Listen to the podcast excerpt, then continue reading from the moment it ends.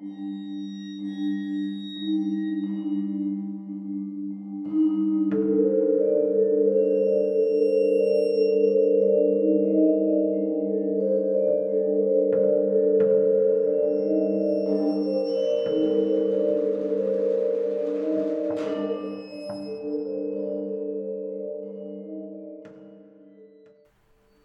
kawan modern, Selamat datang di podcast Dongeng Modern bareng gue Andrea dan gue Izar, di Kamis malam. episode ke-9. Di episode ke-9 kali ini kita bakalan ditemenin sama salah satu kawan modern kita yang bakalan menceritakan pengalaman horornya beberapa tahun yang lalu. Mungkin untuk itu langsung aja dia perkenalan diri dan langsung ceritain ceritanya, oke? Ya, aku mulai ya. Oke. Kenalin, nama aku Danis. Aku baru aja lulus SMA dan sekarang umurku 19 tahun. Pengalaman yang bakal aku bawain kali ini terjadi pas aku kelas 1 SMA. Kalau nggak salah waktu itu bulan Juli 2018. Awalnya aku lagi jagain ibu aku di rumah sakit. Ibu aku udah terbaring sakit selama hampir kurang lebih tiga minggu. Dan waktu itu ibu aku dirujuk ke rumah sakit di salah satu kota T. Nama rumah sakitnya nggak perlu aku kasih tahu ya.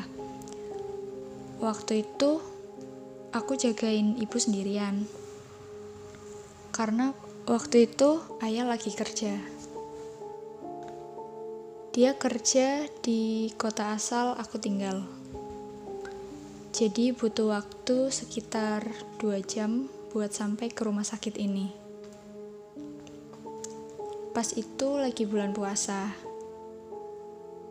E, jadi hawanya kayak yang ngantukin gitu dari siang aku tuh udah ngerasa kayak yang ngantuk dan pas yang itu tiba-tiba ayah aku telpon dan ayah aku ini posisinya lagi di kerjaan dia.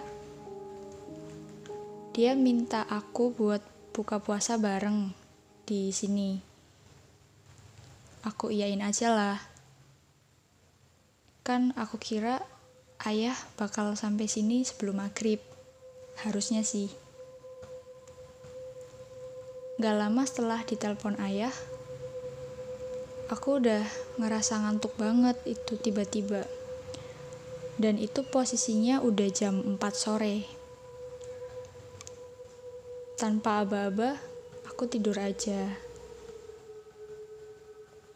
Parahnya nih, aku tidur dari jam 4 sore sampai jam 10 malam tanpa sempat kebangun di tengah-tengah tidur.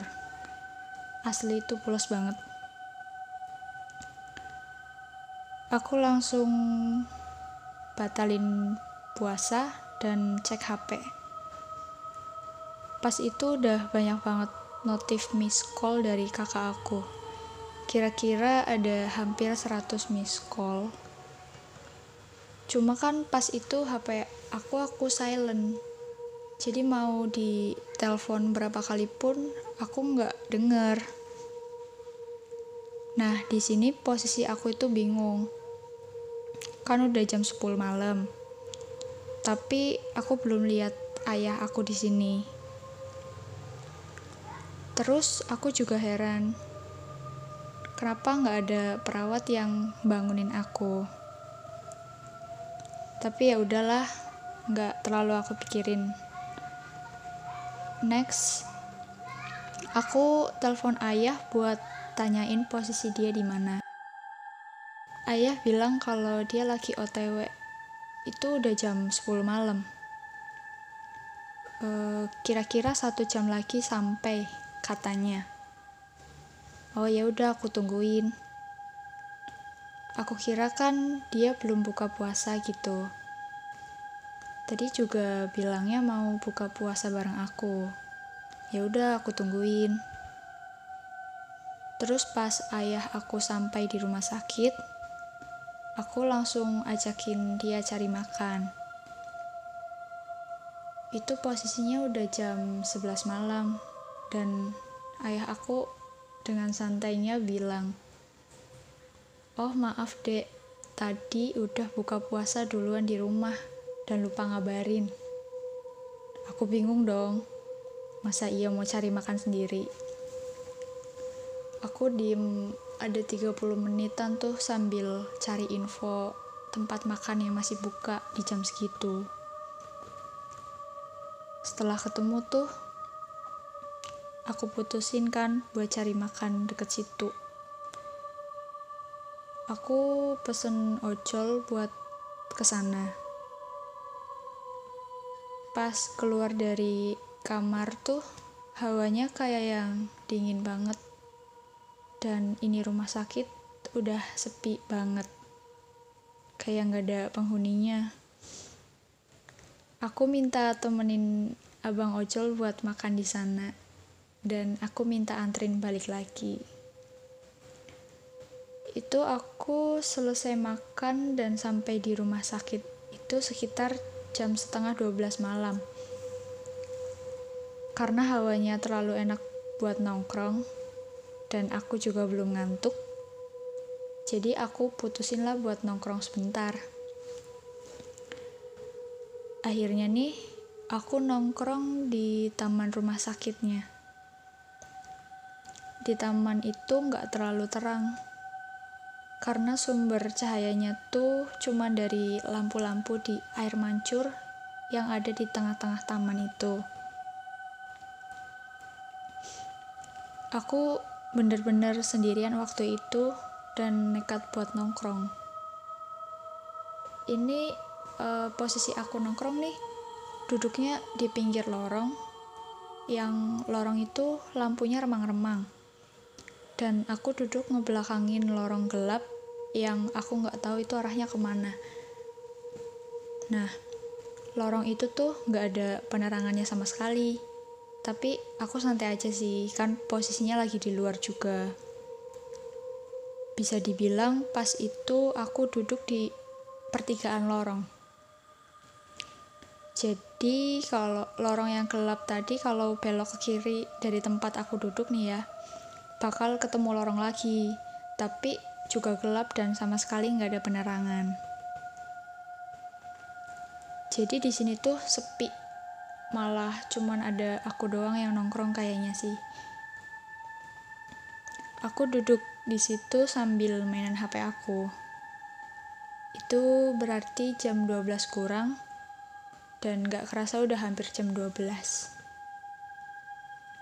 Waktu itu fokusku teralihkan ke suara di belakang. Kayak tiba-tiba ada suara lonceng. Gak tahu sih lonceng atau kayak suara bel sepeda gitu. Bunyinya gini kira-kira kerincing kerincing gitu. Agak lama juga. Karena aku penasaran ya. Refleks aja aku nengok ke belakang.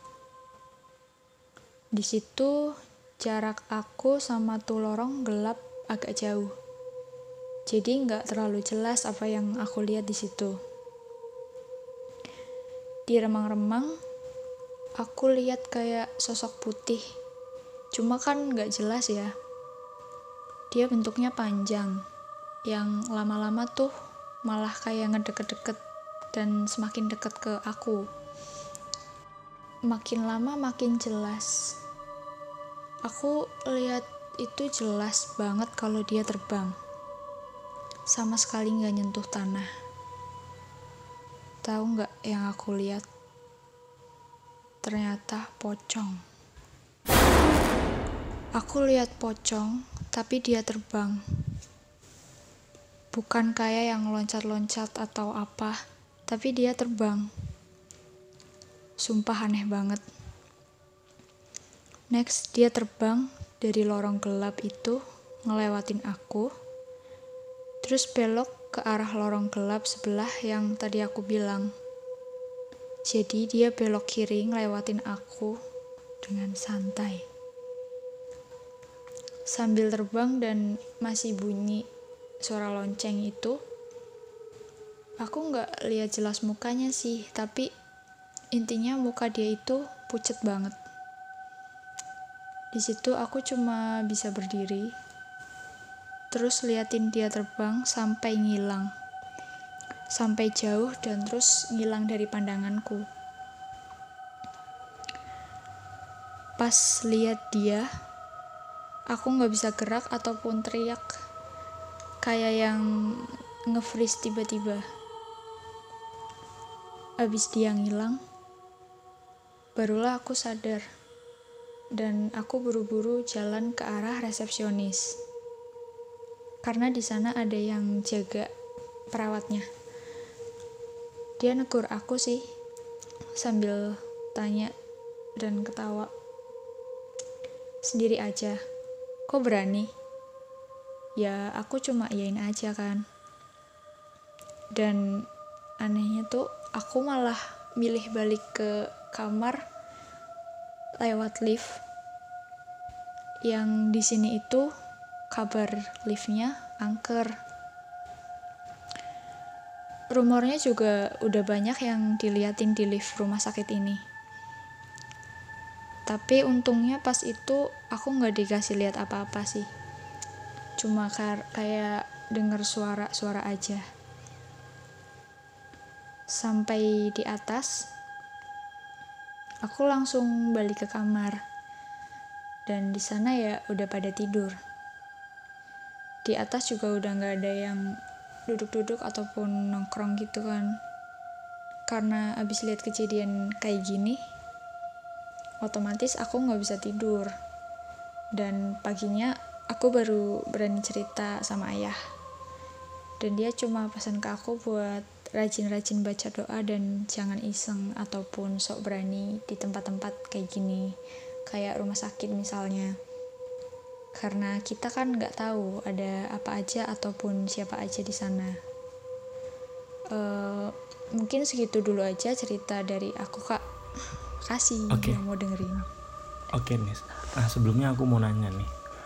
Pernah nggak sih yeah. kamu di rumah sakit yang sama pada saat kamu masih jagain ibumu kamu ya uh, kejadian hal-hal yang creepy lainnya gitu selain ngelihat tadi sosok pocong yang kamu bilang terbang lewatin kamu itu kira-kira pernah nggak kamu gitu? Uh, ada sih kak tapi bukan di rumah sakit yang sama di beda rumah sakit oh tapi pada saat kamu uh, nungguin ibumu juga gitu ya Iya, sama. Okay. Nungguin ibu. Ceritanya gimana tuh, Nis? Jadi, waktu itu uh, aku lupa sih kejadiannya tahun berapa, tapi aku masih SMP kayaknya. Jadi aku nungguin ibu di rumah sakit kan. Dan aku uh, iseng tuh jalan-jalan keliling rumah sakit itu terus aku iseng jalan ke arah kamar mayat nah aku iseng mainan di sana. Nggak tahu kenapa sih. Terus pas balik ke kamar tuh di kamar kan cuman ada aku sama ibu. E, posisinya nih sebelum posisinya nih aku waktu ke kamar mayat itu sore ya. Jadi ini aku diganggunya pas malam. Kan di kamar cuman ada aku sama ibu waktu itu posisinya malam tapi nggak ada perawat lewat situ. Nah ibu aku lagi tidur. Aku duduk di sofa gitu mainan HP tiba-tiba kayak ada suara ketok-ketok pintu. Terus aku lihat aku intip nggak ada orang. Nah mungkin itu menurut aku mungkin anak kecil gitu kan ya aku biarin aja lah aku balik duduk. Terus ada lagi suara ketok-ketok pintu. Kali ini aku buka pintunya tuh. Tapi nggak ada orang sama sekali. Dan aku lihat juga nggak ada perawat posisinya waktu itu. Cuman bener-bener nggak ada nggak ada siapa-siapa. Terus juga pernah sih aku dikasih bau-bau gitu kak. Pas di rumah sakit juga. Kalau aku mau tanya deh, iya. Em, jadi sosok pocong tuh sebenarnya nggak kayak yang di film-film gitu ya? Sebenarnya tuh sosok pocong di aslinya tuh kayak gimana sih nis? pocong iya sebenarnya ya pocong itu beda-beda sih kak kalau menurutku kan kadang ada ya eh, orang yang lihat pocong itu mm, mukanya pucat terus juga ada yang lihat dia nggak ada matanya dan nggak ada hidungnya. Terus juga ada yang lihat pocong ini tinggi banget sampai tiang listrik gitu kak. Jadi nggak mesti sih kak beda-beda. Kalau yang di kasus kamu nih, kamu ngelihatnya sosoknya kayak gimana? Kamu sempat ngelihat mukanya nggak sih? pucat kak. Jadi kayak cuma sekilas doang. Aku nggak terlalu memperhatikan muka nggak berani Jadi suara loncengnya itu nih, lonceng si pocong itu nih ngikutin gerakan pocong itu atau diem aja suara loncengnya tetap jauh di lorong itu? Eh, ngikutin kak soalnya Oh, juga ngikutin. suara loncengnya tuh muncul waktu pocongnya kelihatan Tapi kamu ngelihat lihat loncengnya itu nggak?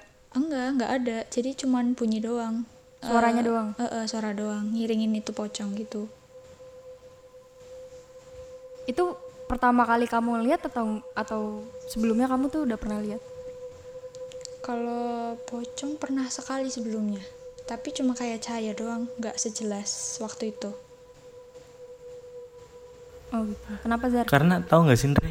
Nggak tahu kenapa kok Kenapa? pocong tuh identik banget dengan lonceng ya Andre. Karena pernah lu cerita ke gua kan, ada beberapa case Iya. pocong tuh muncul dengan suara lonceng, makanya kayak identik banget gitu. Apa hubungannya nih? Eh, Cukup menarik sih sebenarnya case-nya. Mungkin nanti ke depannya kalau kita ngulik-ngulik kita bakalan kabarin lagi ke teman-teman pendengar semua apa hubungannya, apa korelasinya mungkin- gitu ya. Atau mungkin teman-teman eh, yang ngedengar podcast ini tahu kenapa alasannya bisa banget bantu kita jawab ya. Mm-mm, betul. Karena di beberapa case yang lu pernah cerita juga Andre kan pocong pasti diiringi dengan suara lonceng. Makanya ini cukup Iya. menarik banget sih nih setelah gue denger cerita dari Danis ya. Oke. Iya benar-benar. Karena menurut gue eh, kayak yang tadi dibilang Danis kan ada yang kayak ngetok-ngetok gitu kan pada saat dia di kamar eh, rumah sakit itu. Eh, makhluk halus itu gerakin benda aja atau ngeluarin bau aja sebenarnya perlu energi banyak banget kan. Apalagi dia Iya betul. nampakin diri gitu Andre. Si pocongnya nampakin diri berarti energinya bener-bener kuat banget gitu. Dan cukup agak lama ya nih, sekitar berapa lama nih kalau boleh tahu dia jalan itu, dia terbang. eh ya kurang lebih satu menit Wow, cukup kurang lama. dikit ya itu Itu cukup lama loh Andre. Tapi begitu dia muncul tuh maksudnya dia ngeliatin Danis atau kayak nggak peduli ada Danis di situ jadi dia lewat aja gitu. lewat aja Menurut Danis gimana? lewat aja kak menurutku sih dia nggak ngeliatin aku iya kak Tapi katanya kalau misalkan ngelihat eh, makhluk halus tuh sebenarnya mereka nggak senyata itu ya Nis. Bener nggak sih? Jadi iya. kayak hologram gitu. iya betul kak betul soalnya kan eh, mereka tuh bisa nampakin diri juga mereka ngambil energi dari manusia yang mau diliatin gitu loh kak. Kayak misal ya eh, aku takut dan mereka nih malah nyerap energi aku biar aku makin bisa lihat dia. Jadi semakin takut aku semakin bisa kelihatan dia dan semakin lama durasi dia buat nampakin diri gitu kak. Jadi sih intinya sebisa mungkin kita jangan terlalu takut berarti ya Nis dari case tersebut ya Nis. Iya kak betul. Terus juga aku ada info nih kalau sebenarnya makhluk kayak gitu tuh lebih peka sama eh, ucapan hati kita gitu kak daripada eh, ucapan secara langsung. Jadi misal kita ngebatin apa ya? Misal aku ngebatin, aduh di sana ada pocong nih, aduh di sana ada pocong nih. Ya bisa beneran di situ ada pocong gitu kak. Oke. Karena mungkin eh, dari yang pernah aku denger ya dan pernah aku baca mereka tuh berbentuk seperti apa yang kita pikirkan ya nggak sih? Jadi kalau kita mikirinnya betul. pocong datangnya pocong. Kalau kita mikirinnya genderuwo datangnya genderuwo gitu nggak sih? Iya, bener nggak sih? Betul. Betul kak. Kayak gitu sih. Setahu aku. Berarti hati-hati banget ya terhadap pikiran nih. Iya kak. Berarti mereka tuh kontak batin ya? iya betul oke deh. Oke deh. Ada lagi yang mau ditanyain Zer? udah sih cukup kalau dari gue. Mungkin bisa ditutup lagi nih iya. Oke. Eh, segitu aja cerita dari aku. Makasih buat yang udah mau dengerin sampai selesai. Oke, terima kasih Danis. sama-sama kak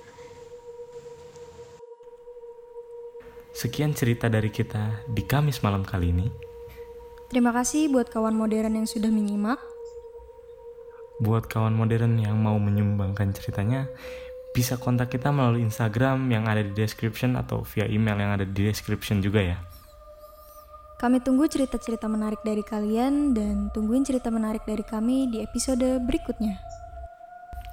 Gue Izar, Dan gue Andrea, pamit undur diri. See you.